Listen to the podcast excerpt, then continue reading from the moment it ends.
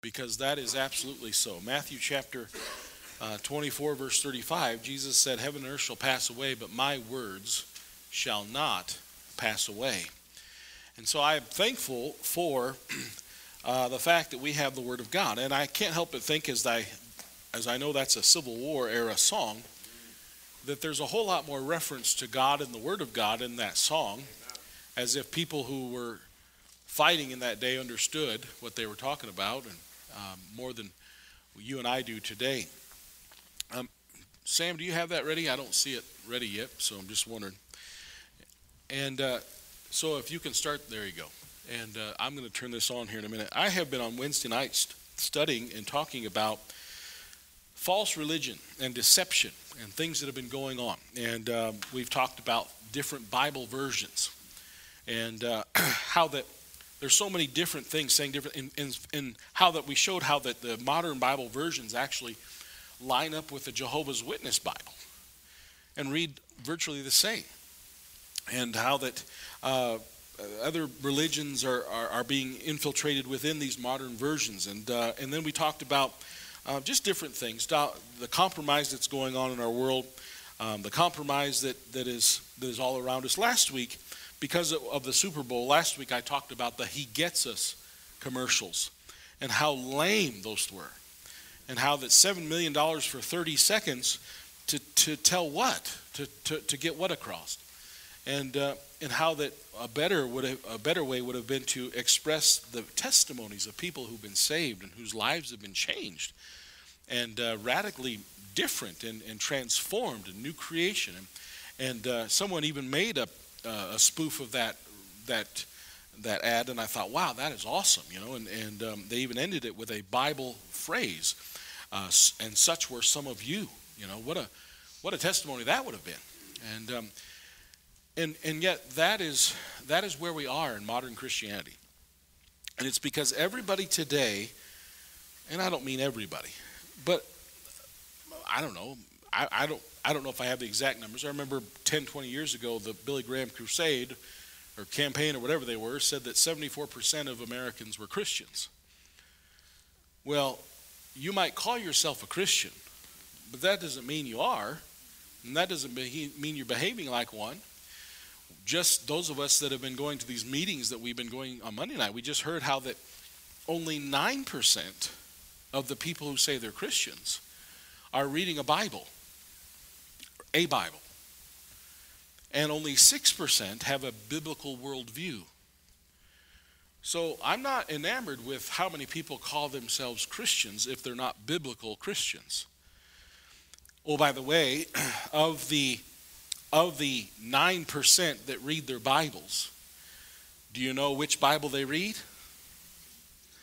It's been done over and over again. There's been more than one survey done where they, okay, you, re- you read the Bible on a daily basis, check a box. Now, if you could say that you read the Bible on a daily basis, which version did you read from? The, the, the vast percentage was King, King James. Isn't that interesting? We've got 150 new modern English versions out there because they're easier to read. Nobody's reading them. And and so the people who are serious about reading God's word want the one that they want to read from. You know what I mean? There's no sense reading a paraphrase. And so we are we as a Christian people are biblically illiterate. And yet we know all about the Bible or we know all about Jesus, but we don't know Jesus. And may I remind you, the Bible says in Corinthians, I believe it's 2 Corinthians chapter 11. My eyes are bad. I can't hardly see with these glasses on, but I think it's 2 Corinthians 11 where it talks about another Jesus and another gospel. It says in verse 4 For if he that cometh preacheth another Jesus whom we have not preached, or re- you receive another spirit which you have not received, or another gospel. Verse 2 talks about, about being jealous over them and how that they were they were beguiled from the simplicity as Eve, verse 3, I fear lest by any means as a serpent beguiled Eve through his subtlety, so your mind should be corrupted from the simplicity that is in Christ. Down in verse 14, in verse 13, it says, For such are false apostles, deceitful workers, transforming themselves into the apostles of Christ. And no marvel, for Satan himself is, not, is transformed into an angel of light. Therefore, it is no great thing if his ministers also be transformed as the ministers of righteousness, whose end shall be according to their works. We, we're told, and, and I'll show you some verses on the screen tonight. I'm glad I'm going to use the screen. I did use King James, obviously, to show these verses on the screen. And uh, but but my eyes are, are bad tonight, so I can't see my own Bible very well.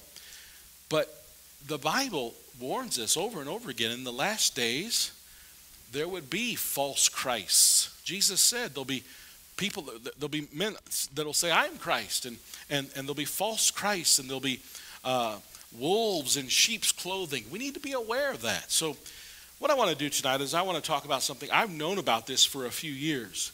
But the more I've learned about it, the more I've the more I've scratched it, the more I've like, whoa, wow, I didn't know that, and I didn't know that, and I didn't know that. And tonight, uh, when we're done, I'm going to give everybody one of these, and you can take it home and read. And what the best part about this little booklet is in the back. There's two pages of endnotes of documentation of where they got all this from.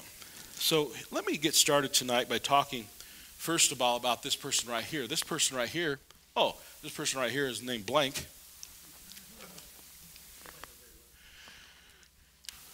This, this man's name is Jerry Jenkins, and um, you old timers will remember the Left Behind series and how that uh, this became popular. Tim LaHaye, Jerry Jenkins, they wrote this, this book, Left Behind, became a movie. Uh, it turned out to be a series of books, I think 12 or more books that you could buy. And I remember seeing them at Walmart and Sam's Club, and you could buy them all. And I never bought any and I never read them. Um, I'm not even sure if I've ever watched a complete movie. The first movies they made with Kirk Cameron, and uh, and it was all about you know the pre-tribulation rapture. And by the way, if you don't know this, I don't believe in the pre-tribulation rapture. I do believe that Jesus is coming. We just sang that he's coming, and the trumpet will sound. And I believe everything the Bible says. But I believe that in this world ye shall have tribulation. You know who said that? Jesus said that. God has not appointed you to wrath. I don't believe in that God would allow me as his child to be in the wrath of God. I'm not appointed to wrath. I'm a, I'm a born again believer. But, but people try to make tribulation wrath the same thing, and, and I think they're two different things. And so Kirk Cameron, as the, as the star of the movie, later said, You know, why are we Christians trying to get out of tribulation?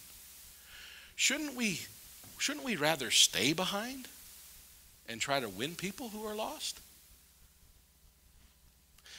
He actually wrote that. You can't hardly find it on the internet, but I've got a copy of it if you want to read it. And he, so he stopped. So then they had to find somebody else to do the next series. I think it was Nicolas Cage or something like that.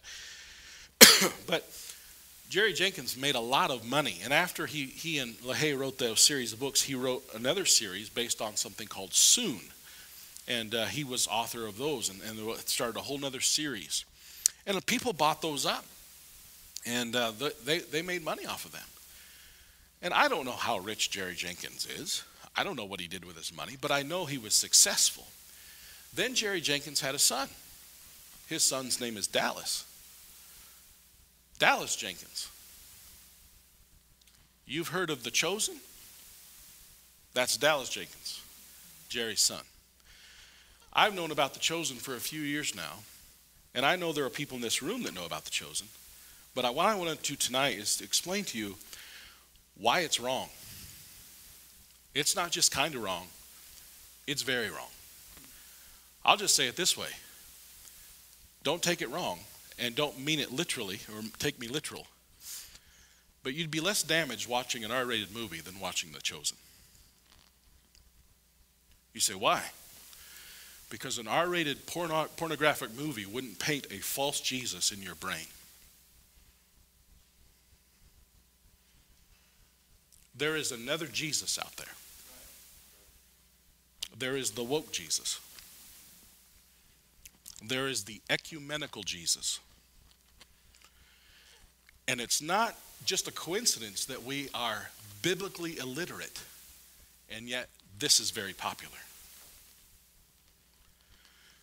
Jerry Jenkins' son, Dallas, aspiring, wanting to be a movie maker and TV uh, producer, made something about Christmas called The Shepherd.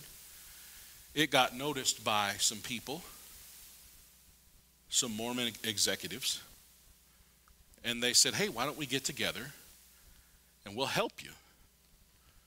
And they made what's called The Chosen. You said, Pastor, did you say Mormon? Yeah, I said Mormon. There are famous Christian celebrities that are endorsing Dallas.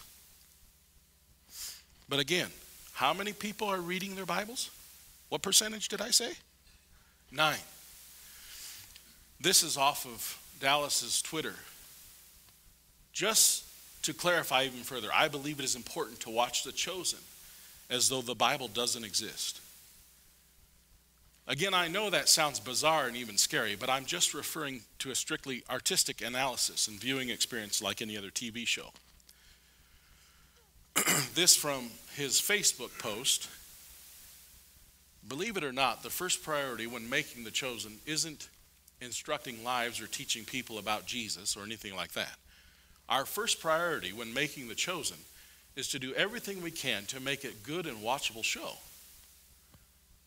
I'm not saying it's why I make the chosen. I'm saying it's what's on our minds while we're making it because that's all we can control and what must be the case for people even to want to watch it. In other words, the number one priority is to make something people want to watch. As a Christian, the number one priority is to preach the truth, not worry about how many people like it. But if you're trying to make a TV show or a radio show, you got to think about numbers. Only 9% of Christians read their Bible. Did I spell Christians right? Is that right? Thanks. I, am just. It's. I've been here since 8:30 this morning. this is a TV set of Jerusalem. It's it's magnificent. It's located in Utah. It's owned by the Mormon Church. Guess who got to use it?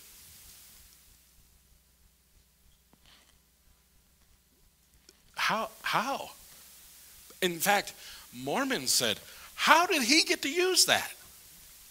Well, Dallas Jenkins got permission from the Mormon apostles. There's the board of 12 or the 12 apostles and the president of the Mormon church. And he got permission to film, I think it was the entire second season in Utah. And you'll see in a little bit video of the Utah mountains there. And their magnificent Jerusalem background that they had created for, for their propaganda. I mean movies. And you, you don't you don't listen, I won't I won't get permission to shoot there. I promise. It, it ain't gonna happen. Now, Pastor, don't you know Mormons are really Christians? Mormons are Christians. We worship the same Jesus. Dallas said, My brothers and sisters in the Mormon church who share the same faith of Jesus as I do. You'll hear him say that in a little bit. The only differences are we don't believe the Bible is the only written authority from God. Our faith has zero archaeological evidence to back it up. The Book of Mormon has tons of contradictions in it. We believe Jesus was a created being and that Lucifer is his brother and that God has a wife. Also, Jesus came from a star called Kolob.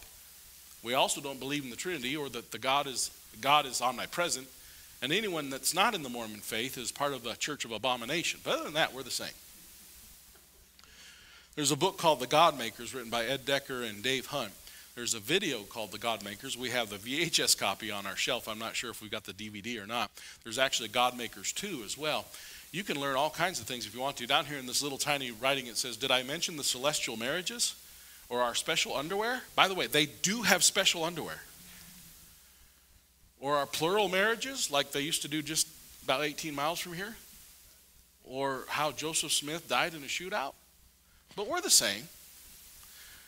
No, we're not. No, we're not. But it's ecumenical and it's part of the one world collectively getting everybody together. That's what it's about. The Mormon church is, is connected to masonry, it's connected to all kinds of stuff. And if you were here a couple years ago on Sunday night, we went through all the false cults and, and things like that, and Catholic and Mormon and Jehovah's Witness and everything. So there in Utah, they were able to shoot their series. And this is Derral Evans. Now, he is the CEO of The Chosen. I got this off Wikipedia just today. After Eves, Derral Eves, name, I'm sorry, Derral Eves, after Eves was introduced to Dallas Jenkins, creator of The Chosen, Jenkins named him to be executive producer, with his primary responsibility being to build the audience through the show's social media platforms. Derral Eves is Mormon. He's the CEO.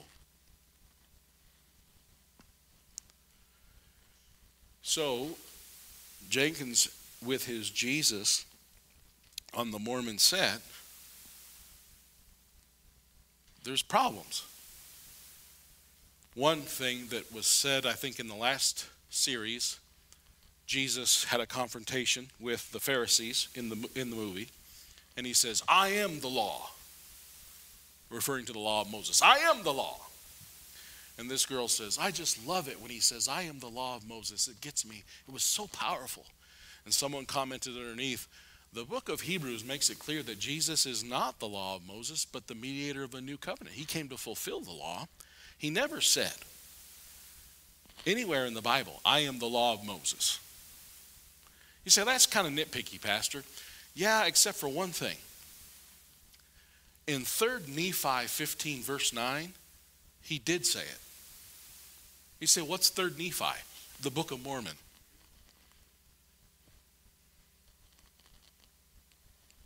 So, whose Jesus are you watching?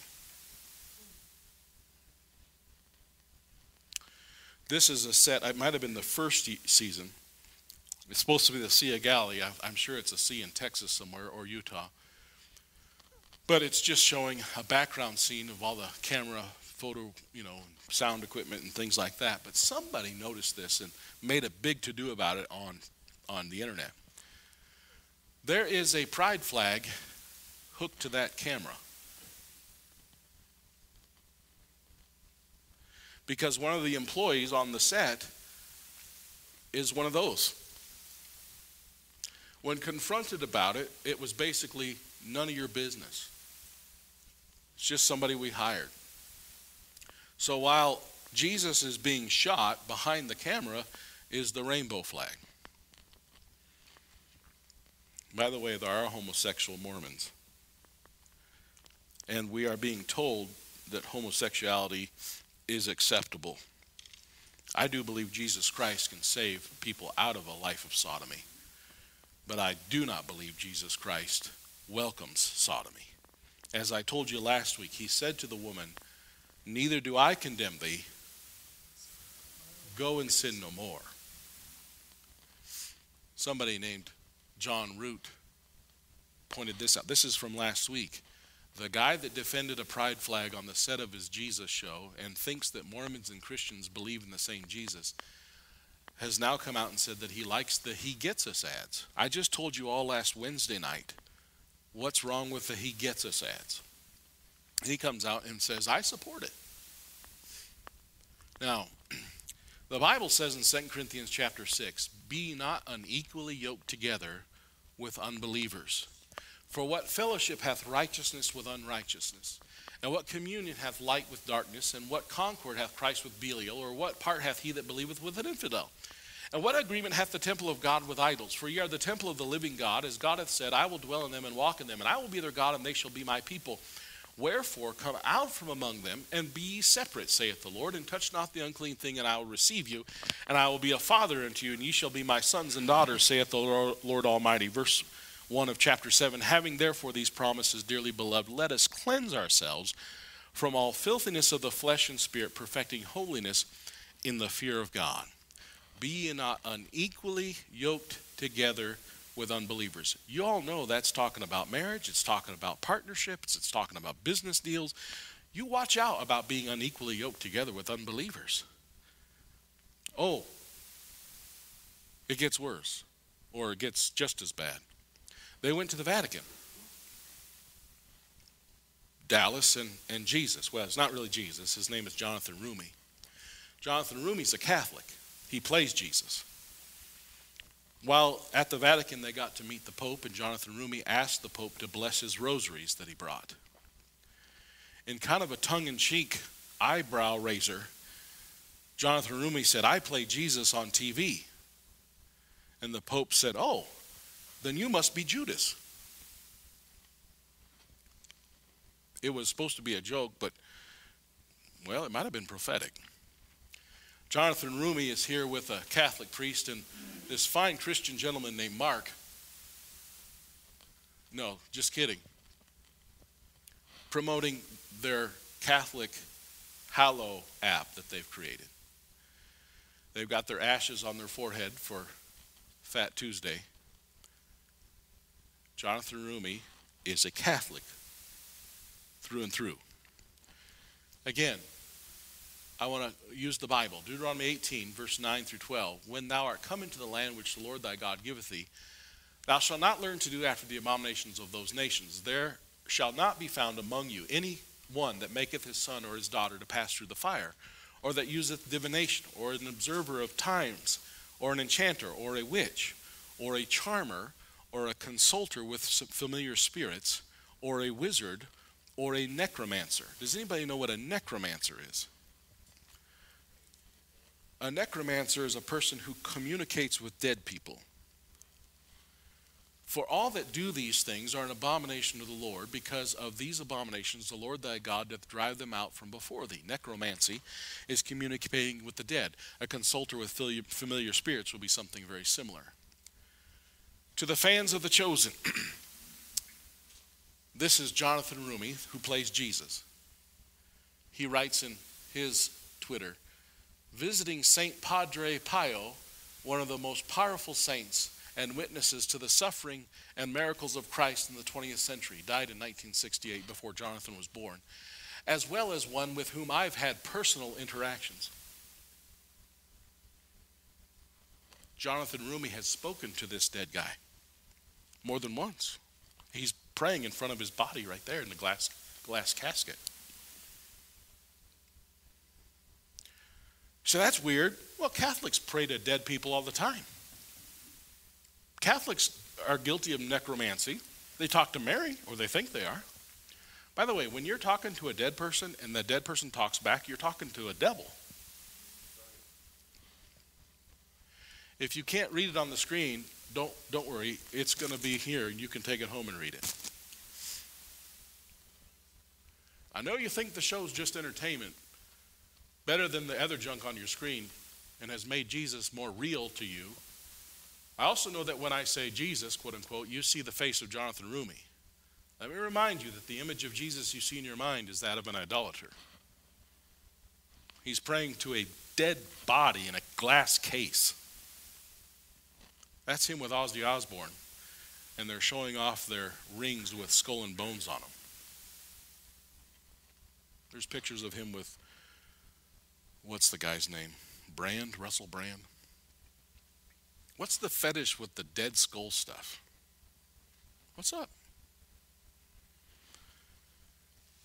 A consulter with familiar spirits, or a wizard, or a necromancer.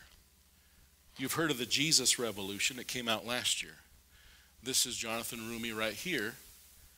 He was asked to play one of the main characters that person was this guy in the middle, this hippie by the name of Lonnie Frisbee, and Jonathan Roumie played him in the movie. Lonnie Frisbee was this whacked out hippie in California that supposedly had gotten saved. Lonnie Frisbee was a homosexual. Lonnie Frisbee did marry a, a woman, but Lonnie Frisbee still struggled with his homosexuality and died of AIDS. Jonathan Roumie was trying to decide if he should play the part of Lonnie Frisbee. So he went to the grave of Lonnie Frisbee and laid next to it and talked to him. And asked Lonnie Frisbee to give him a sign if he should play the part or not. And somebody gave him a sign, and he said it was Lonnie. Again, a consulter with familiar spirits, or a wizard, or a necromancer. In The Chosen, by the way, Angel Studios is owned by the Mormons. VidAngel is Mormon. It's not Christian. Angel Studios is not Christian. It's Mormon. Check it out.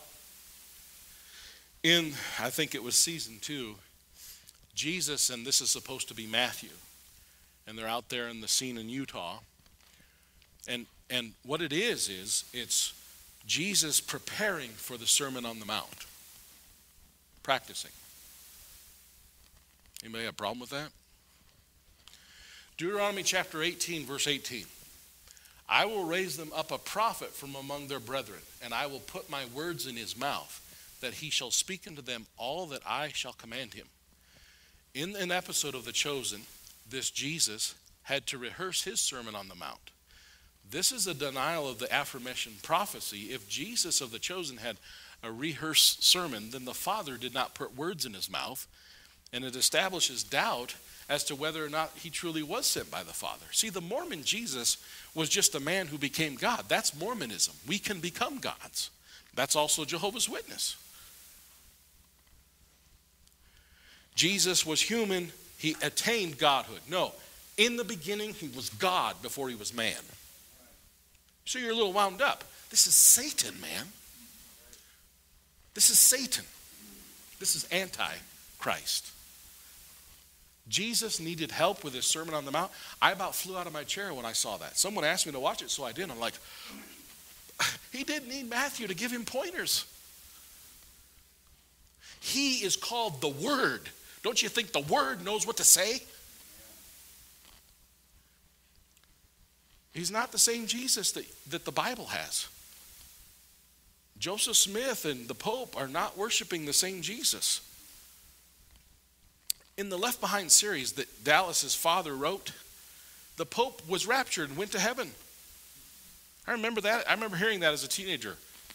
I was like, okay, well, that tells you what you need to know. In Matthew chapter 7, verse 21, it says, Not everyone that saith unto me, Lord, Lord, shall enter into the kingdom of heaven, but he that doeth the will of my Father which is heaven. Many will say to me in that day, Lord, Lord, have we not prophesied in thy name? And in thy name have cast out devils, and in thy name done many wonderful works? And amazingly, he will profess unto them, I never knew you. There's a whole lot of people that think they know Jesus, and he doesn't know them. Because someone has gotten them to believe in the wrong Jesus, an unbiblical Jesus. The false, unbiblical Christ cannot save anyone's soul. Make sure you're following the real Jesus by studying the Bible. Enter ye in. Matthew 7 also says, Enter ye at the straight gate, for wide is the gate, and broad is the way that leadeth to destruction, and many there be which will go in thereat. Because straight is the gate, and narrow is the way which leadeth to life, and few there be that find it. Beware of false prophets, which come to you in sheep's clothing, but inwardly they are ravening wolves. Ye shall know them by their fruits. Notice that. Beware of false prophets which come to you in sheep's clothing, but inwardly they are ravening wolves. What does that mean? They look like a sheep, but they're really a wolf. That's also kind of goes with Revelation 13 when it talks about the beast, the, the Antichrist, they say. Uh, behold, another beast coming up out of the earth, and he had two horns like a lamb, but he spoke like a dragon. He looked like a lamb, but he was really a dragon. Who's the lamb? Jesus is the lamb. He looks like it, but he's not. Anti, I showed you this last week. Anti doesn't just mean against or opposite. In the Bible, it also means in place of or a replacement. That's what Antichrist is. Get this out of your mind. The Antichrist will be so obvious because he'll be so blatantly blasphemous. No, he'll be in place of. He'll be very, very, very similar, but he'll be counterfeit and he'll be the substitute. To the point where now the Bible believing Christian is the hateful one that even dares to have this kind of a message. Yeah? Mm-hmm. Exactly. And so here we are. I don't know if you can see it, but there's two booths here, and the one says, Know Jesus by watching TV series. The other one says, Know Jesus by reading the Bible. That's where we are. That's why it's 9%. Because everybody knows who Jesus is. They watched it on TV. I read it in a storybook. Remember that storybook I showed you last week? About, or two weeks ago, about the Jesus getting baptized so he could wash his sins away? That's out there. See, that's why I said I'd rather you watch porn. Because at least you wouldn't have a warped view of who Jesus is. What I don't like about any movie of Jesus is it warps what I what I need to be reading. Now, I'm not saying that no one's ever been able to use anything for good because when I was a teenager, we went to Mexico and someone took an old Jesus movie and they they dubbed the Spanish in it and then they play and they just played the gospel message. And then we'd, we'd have an invitation and, and people would watch it. We could hand something for them to read and things like that. and us being all English speaking, what else are we going to do? But, folks, there's a huge difference between Hollywood and today. I don't even know who the director or producer was, but there's that old movie called Ben Hur. And that Jesus, you never saw his face. I appreciate that. And everybody was like, you know. And and Ben Hur's based off of a book written by a true born again Christian who was an atheist who got saved, Lew Wallace. And the, they ruined they ruined the book with the movie, but still Ben Hur's way better than The Chosen. I remember watching some Jesus film at the library in Gillette, Wyoming, and Charlton Heston was John the Baptist, and he's down in the River Jordan, and Jesus comes down and he comes in and they get waist deep in the water. And I was a teenager and I was the son of a Baptist preacher, so I was like, whoa, it looks like he's going to really baptize him. And then Charlton Heston, who's supposed to be John the Baptist, reaches down with like this clamshell and sprinkles water over Jesus. And they're waist high in the water. I'm like, what a compromise. You got waist high in the water and then you sprinkled him. Well, that made everybody happy except for the Baptists. It would be hypocritical for me to warn you about modern Bible versions and then not tell you about modern Bible versions on the screen. So we'll keep going here. Thessalonians 2 starting verse 8. And then shall that wicked be revealed, whom the Lord shall consume with the spirit of his mouth and shall destroy with the brightness of his coming. Even him whose coming is after the working of Satan with all power and signs and lying wonders, and with all deceivableness of unrighteousness in them that perish, because they believe not the love of the truth. Hey, guess what? Most people believe what they see on the screen. I saw it, so it has to be true. That's why it's so dangerous because they can artificially produce news stories now. There's AI available out there that they can make up a news story and drop a background in there, and you and I can be. Look, it could be the president died two years ago. He looks like it anyway, and maybe they. I'm just. I'm just saying, it's easy to fool people with a screen. Power and signs and lying wonders.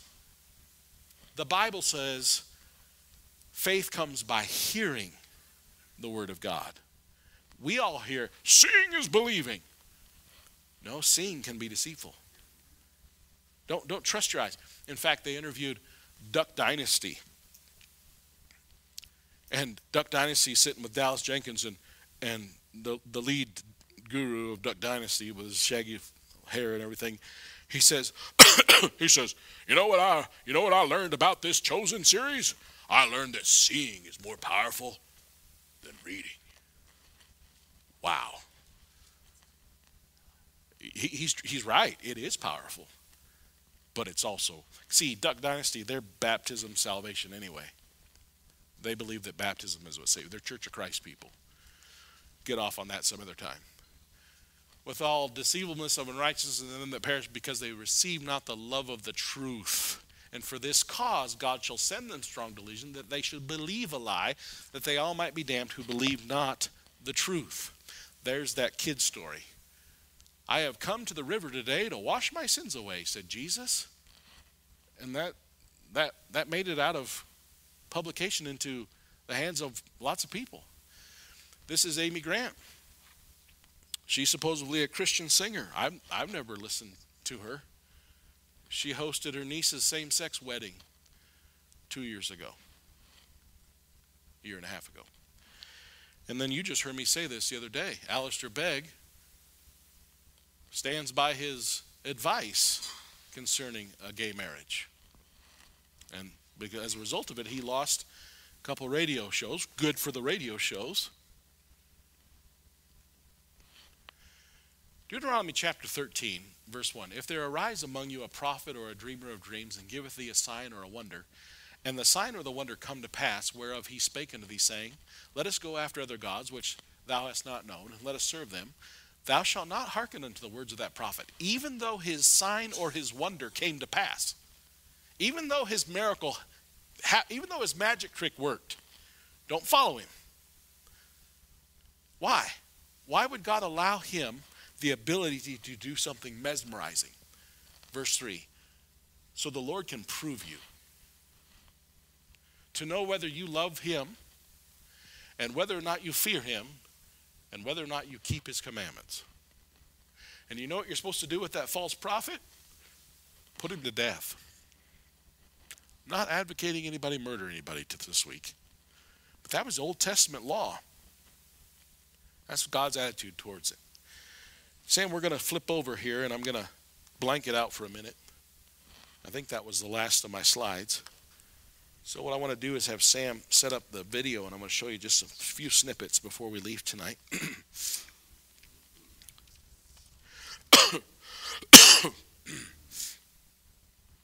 All right. You about ready? Oh, get it right on the button, Sam, and then we'll start. You got it where you want it? Are all the volume buttons off? The one on the wall, the one on the screen, every volume turned up? Yeah. Now I do I do appreciate the Catholics being anti-abortion, but I want you to listen to this. This is the man who plays Jesus in all those existence. How can you make a difference?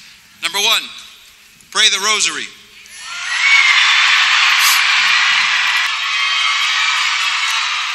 St. Padre Pio said the greatest weapon against the devil we have is the rosary. No, we will pass on this one. The rosary is not the greatest weapon against the devil.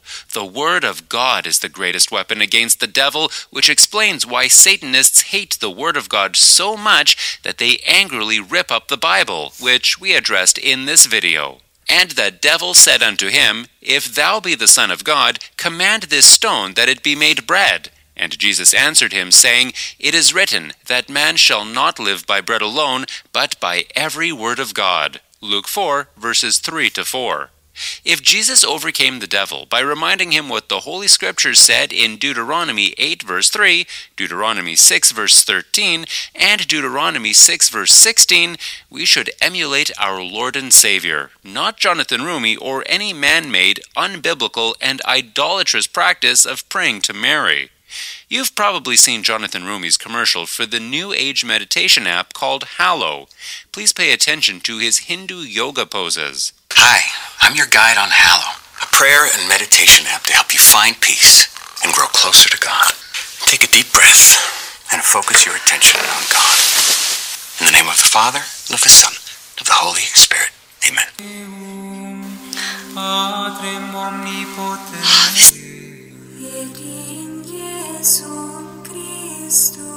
Hallow is nothing but a New Age mystic app flavored with Christian stuff, which makes it hard for most people to see how Satan is using the app to expose many people, especially the evangelicals, to Hindu religious practices such as yoga, guided meditation, and chant. To those who think Jonathan Roumie has not influenced many evangelicals to either become Catholics or become convinced that Catholicism and Christianity are the same, after all, we share similar views on many biblical doctrines, listen to this comment by an individual who claimed to be an evangelical but had been attending the online rosary Jonathan passionately promotes on his social media pages and the New Age app. I am evangelical, but I was there for the Rosary Hour yesterday and will join again today. I was so moved yesterday, emotionally. Every time tears sprang up, I thought to myself, What is happening to me, Lord? I think I had a sense of Christian unity, which I have longed for my entire life. I knew it wasn't just Catholics on the live stream, yet we all were together praying. Together. The beautiful reverence also moved me. I have heard opinions that Catholics don't have as much of a personal relationship with Christ as Protestants do, but as I am currently reading St. Faustina's diary, I am struck by how deeply personal her writings and relationship with Jesus are. Deeply personal. Interestingly, Jonathan responded to this individual's comment, encouraged them to dig deeper into Catholicism, and even provided additional resources on the Eucharist. Here are other evangelical comments on the same online rosary post I am evangelical too. What you said was beautiful. I'm evangelical also. I've gotten a lot out of this prayer time. I love the litany prayers. They prick my heart. I'm hoping God will use them in my life for growth toward Christlikeness. Blessings to all. I was brought up Southern Baptist. There are many misconstrued notions about Catholics. I found that out quickly after attending Jonathan Roumie's prayer hour in March. The Divine Mercy Chaplet has brought me so much peace, and my anxiety attacks have vanished. I don't believe God wants His children to sit at separate tables. He has a great table spread out for us all. That last. That's ecumenical. He has a great table spread out for us all. That's exactly what that's all about. Now, Sam's going to fast forward to the next uh, section, and we're going to talk about the emotions involved, the work salvation, and the necromancy, praying to the dead. Let me turn this back on. Most Christians confuse emotional experience with truth. We don't make decisions regarding our Christian faith based on emotion. Instead, our decisions should be guided by the Word of God. Let's make one point clear. Just because someone was raised in an evangelical home or claimed to be an evangelical does not make them a born again believer in Jesus Christ. One's salvation is solely based on the penalty of sin Jesus paid on the cross. For by grace are ye saved through faith, and that not of yourselves. It is the gift of God, not of works, lest any man should boast. Ephesians 2, verses 8 to 9.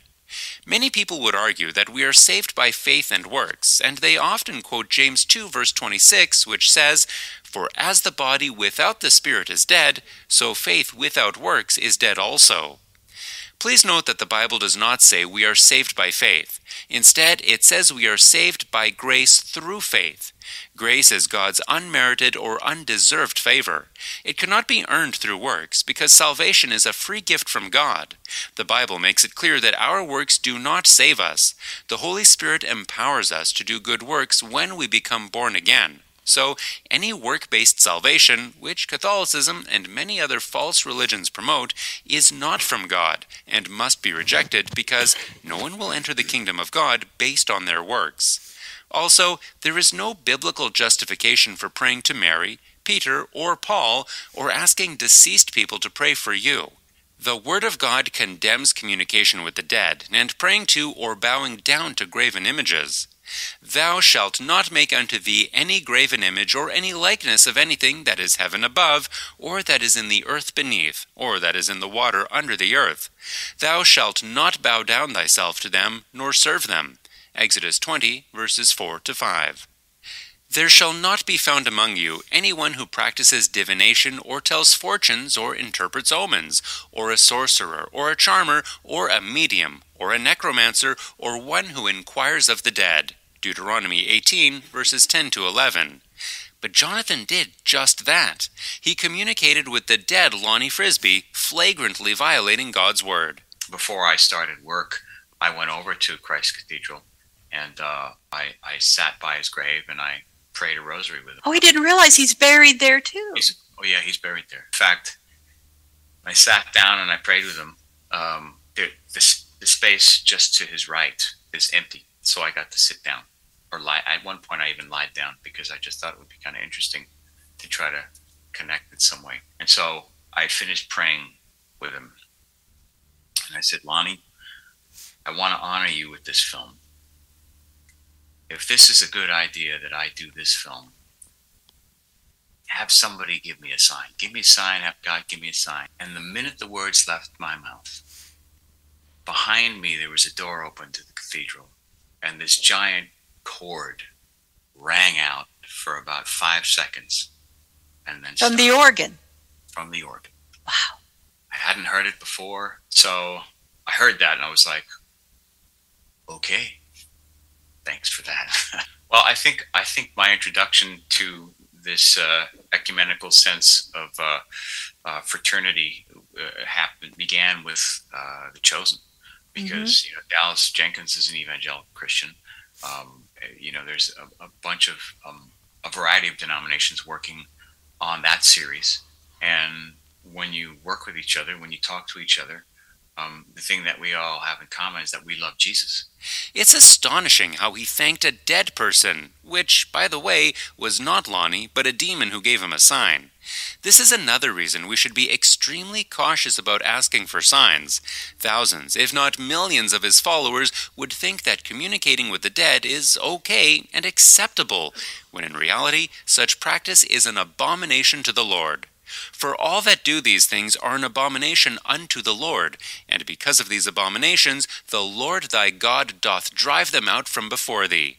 Deuteronomy 18, verse 12.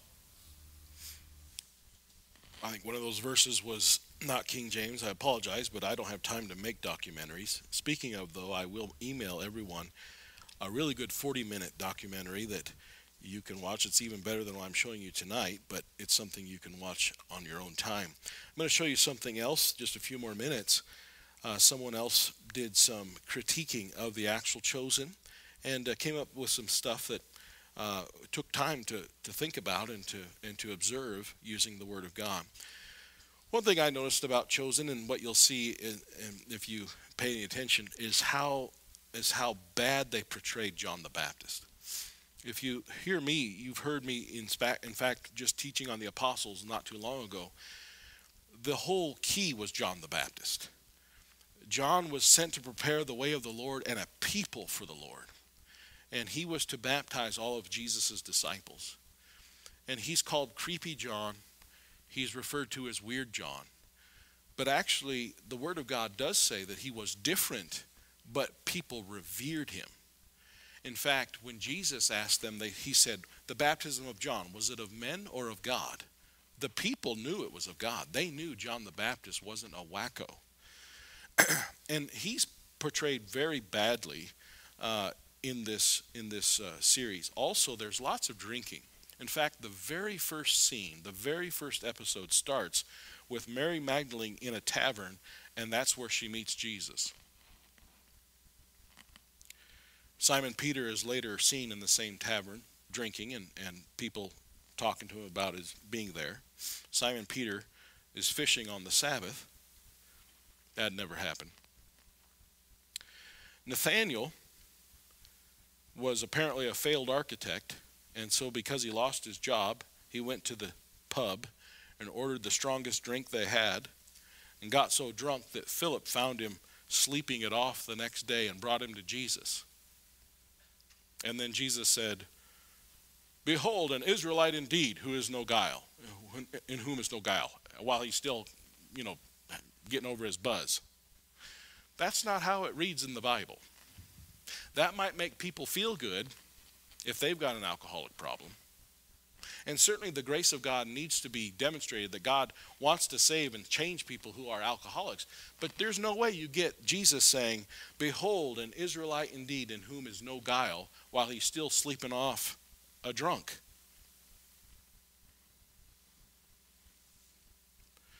Jesus is presented soft and non offensive. But the Word of God says in Matthew 4, 4, verse 19 that Jesus preached the same message as John the Baptist repent. In fact, Jesus preached the same message as John the Baptist, and Herod said, I thought we killed John the Baptist. He's still around? Why? Because Jesus sounded the same as John the Baptist. But Chosen makes John the Baptist sound like the kooky guy, and Jesus is the cool guy. Think about it. They said, when Jesus asked his disciples, Whom do men say that I am? John the Baptist.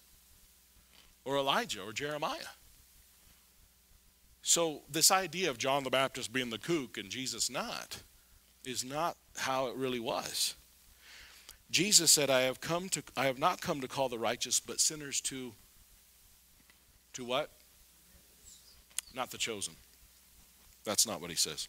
You'll see it.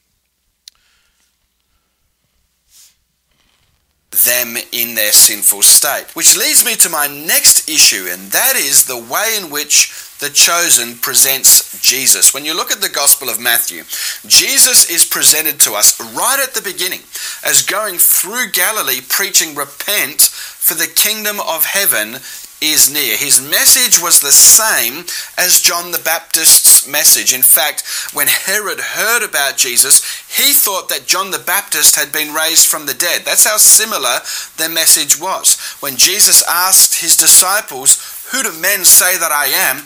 Some said that he was Elijah. Some said John the Baptist raised from the dead. And others thought Jeremiah or one of the prophets. But the Jesus in the chosen is nothing like any of those people. He very rarely mentions the word repentance. Granted, he says it maybe twice possibly three times in season one, and I don't recall a single instance of the word repentance coming out of Jesus' mouth in season two. I might be wrong, but from memory, I can't remember anything. And even in key moments when they should have put the word repentance in the mouth of Jesus, they didn't. I have not come to call the righteous, but sinners. Is everything under control here? Uh, yes, we were just going on our way, Centurion. There are also a number of scenes that totally contradict the Bible. The first scene is where the false Christ of the chosen is trying to prepare and rehearse his sermon.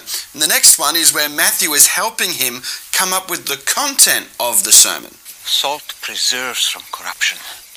If it loses its saltiness, it doesn't do what it. it, it no. no. If salt has lost its flavor,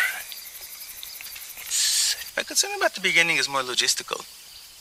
Right now, your opening line is, You are the salt of the earth. I'm worried, particularly if it is windy, or if the crowd is larger than we expect, that people near the back will hear, Salt the earth, and it will immediately call to mind a negative connotation. The Punic Wars? Yes. When Rome destroyed Carthage, they sowed the city with salt to make it barren and to curse anyone who would rebuild upon it. I share your concern about the opening line but for different reasons. Now, that totally contradicts the Bible. The Bible says very clearly in the Gospel of John, chapter 12, beginning at verse 49 For I have not spoken of myself, but the Father which sent me. He gave me a commandment, what I should say and what I should speak. And I know that his commandment is life everlasting. Whatsoever I speak, therefore, even as the Father said unto me, so I speak. So it's very clear in the scripture that everything Jesus said in his preaching and teaching came from the Father. Very clear, and that's a very clear contradiction in the show The Chosen. A very fleshly, carnal presentation of Jesus, and it's unbiblical. This next section is Jesus and John the Baptist having an argument. In the argument, John the Baptist is arguing with Jesus which never happened. John the Baptist said, I don't even deserve to untie his shoes. But the reason why they're arguing is because Jesus is trying to get John the Baptist to lay off Herod and don't preach against Herod's adultery. Jesus says, I'm not interested in silly rules or, or rules. Are you kidding? Jesus, Jesus isn't interested in adultery. Hey, that rubs people the right way today, friend. Adulterers will go to your church if your Jesus isn't against your adultery. Hello? You can't have Jesus if you ain't going to tell the truth. Jesus is the truth. This is a lie. This is from the pits of hell. And this section here is blasphemy. The other thing that bothered me was the way that they presented John the Baptist and Jesus having a discussion. They were discussing whether or not they should confront uh, King Herod for his incest and adultery. And uh, uh, Jesus is defending why he doesn't want to. And then it seems as though he tries to persuade John the Baptist not to do it. He says, I don't see why you need to do this. If a man takes his brother's wife, it is impurity. He has uncovered his brother's nakedness. They shall be childless. I understand this against the law of Moses, but I'm here for bigger purposes than the breaking of rules. Minimize incest? Of course not. What of the laws of Moses will be minimized? All of this will be addressed. I'm not ready to get into the specifics. You appear to be not ready to get into the specifics of a lot of things. For instance, stay on topic. The romantic lives of rulers and kings has been and always will be of enormous fascination to people. It was covered at length in Torah. I don't see why you feel the need to focus on He's it now. a client king or tetrarch or whatever. He's one of us. I don't see why you feel the need to focus on He's it a now. client king or tetrarch or whatever. He's one of us. And he's unlawful. I am not afraid of him. He may not be as bad as his father, but he is still bad. I'm gonna march straight into his court and I'm gonna tell him to his face. My followers will love it. The real John the Baptist of the Bible would never have questioned Jesus in this way. But this is obviously a false Christ, so it's kind of okay, I guess, if you look at it that way.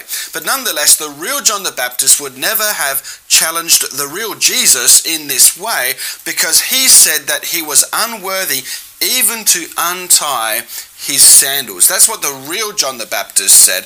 And so, therefore, I think that scene is absolutely ridiculous. And I, I, certainly don't think that Jesus would have been persuading John the Baptist not to challenge King Herod because the Holy Spirit was leading John the Baptist and Jesus knew. So John the Baptist says, My followers are going to be so impressed with me. You're making Baptists look bad. It's baloney. This next section I'm going to let go for the next nine minutes and then we'll be done with it the first thing you're going to see is Nicodemus arguing with a Pharisee. Now, we all know that the Nicodemus of the Bible was someone who came to Christ. But what's interesting about this scene is this the Pharisee is quoting the Bible, and Nicodemus is saying, reason and logic and follow your heart. Do you understand the undercurrent here? The Pharisees quote the scriptures. Oh, by the way, the Book of Mormon is not the only. See, the Book of Mormon, it's, it's all about the Bible plus our other writings.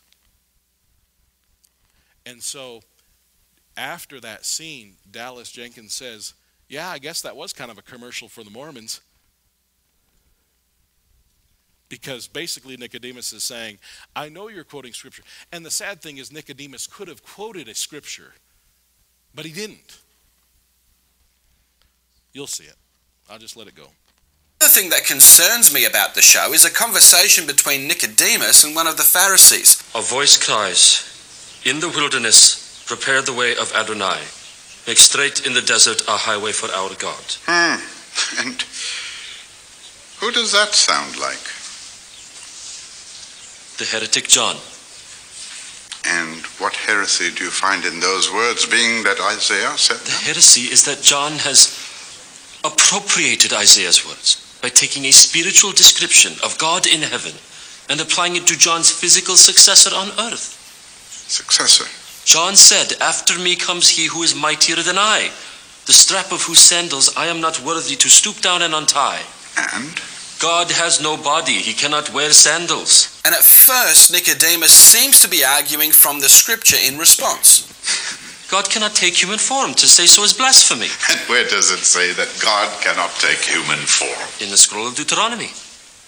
You saw no face the day Adonai spoke to you at Horeb. Just because they saw no form doesn't mean God cannot take one. In Exodus. But as the conversation continues, the Pharisee keeps on using the word of God incorrectly, but he keeps on using the word of God, whereas Nicodemus seems to go off into an illogical rant. You cannot see my face, for no man shall see me and live. This person would have to walk around with his face covered. Ooh.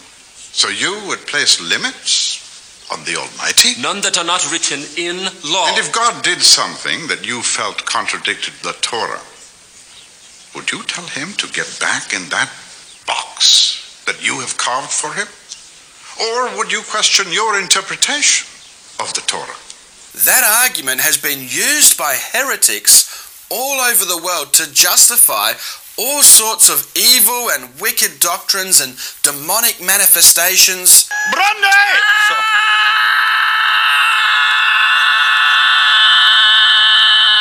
Place it on another one's head. Fire. Legacy. Legacy.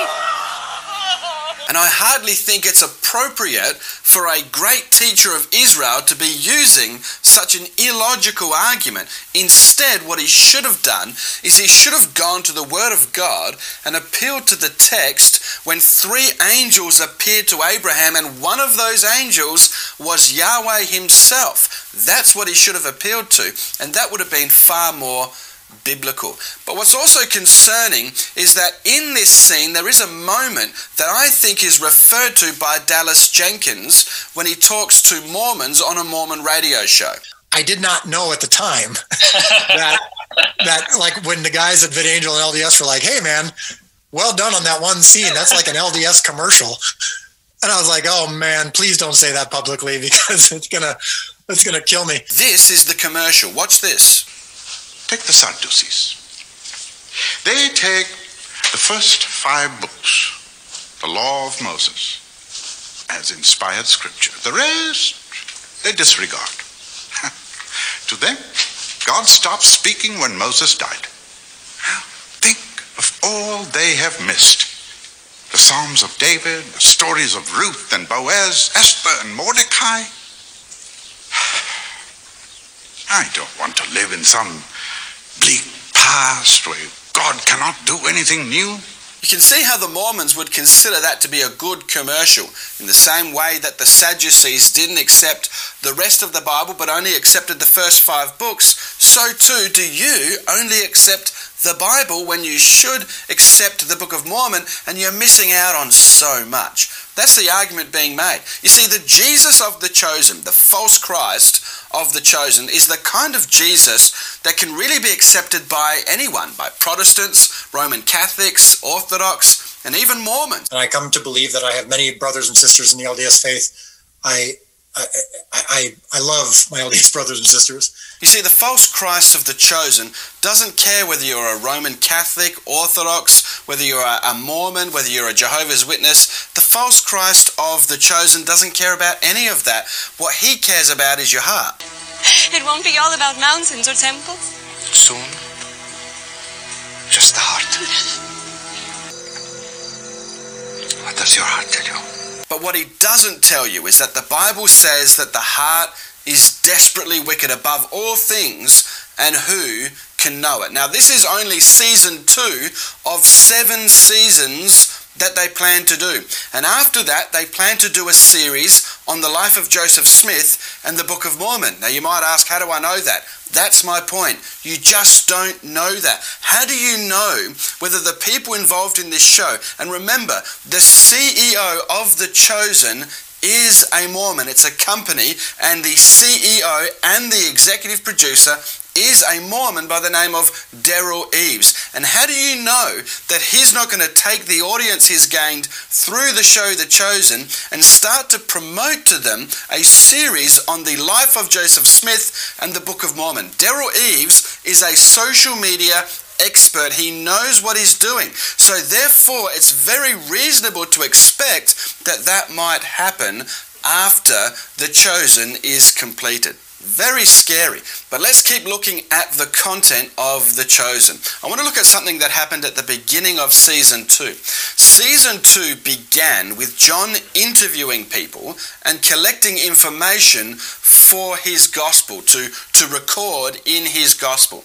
And he's portrayed as interviewing about 10 people. Two of them are Mary Magdalene and Mary, the mother of Jesus. Interesting to note that Mary Magdalene was called to follow Jesus before Simon Peter was called to follow Jesus. Pretty full on stuff considering the history of the accusations against Jesus concerning Mary Magdalene in the Gospel of Thomas and in modern times. Just tell me about the first time you actually saw him. It was in a tavern. He set his hand and on mine. Which isn't what it sounds like. Maybe leave that part out. People will get confused. I don't know yet what I will be including. I'm just writing it all down.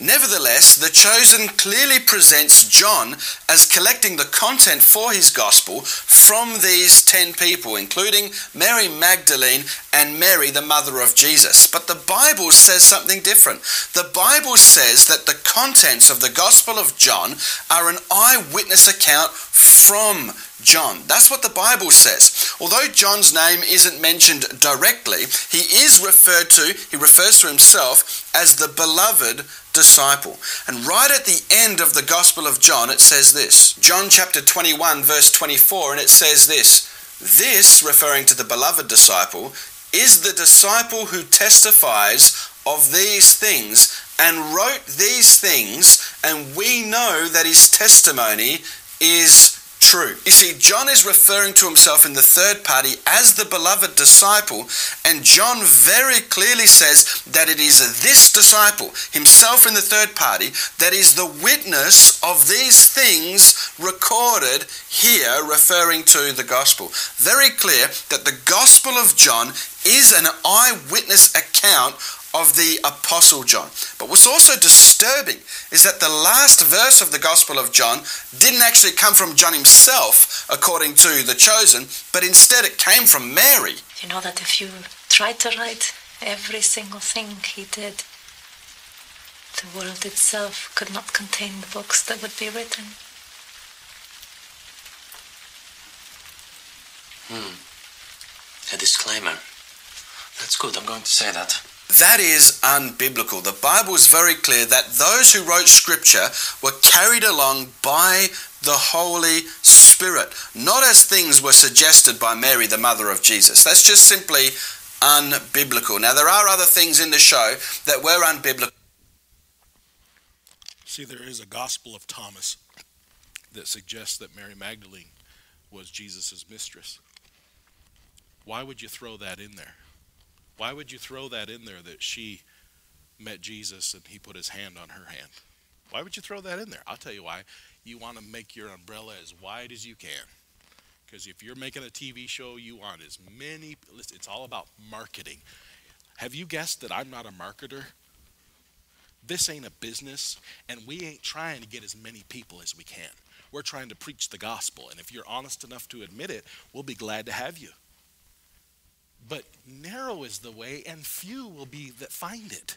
Broad is the way that leads to destruction. It ain't supposed to be popular. Jesus fed 5,000 in John chapter 6, and by the end of the chapter, he had 12 people left because he had hard things to say.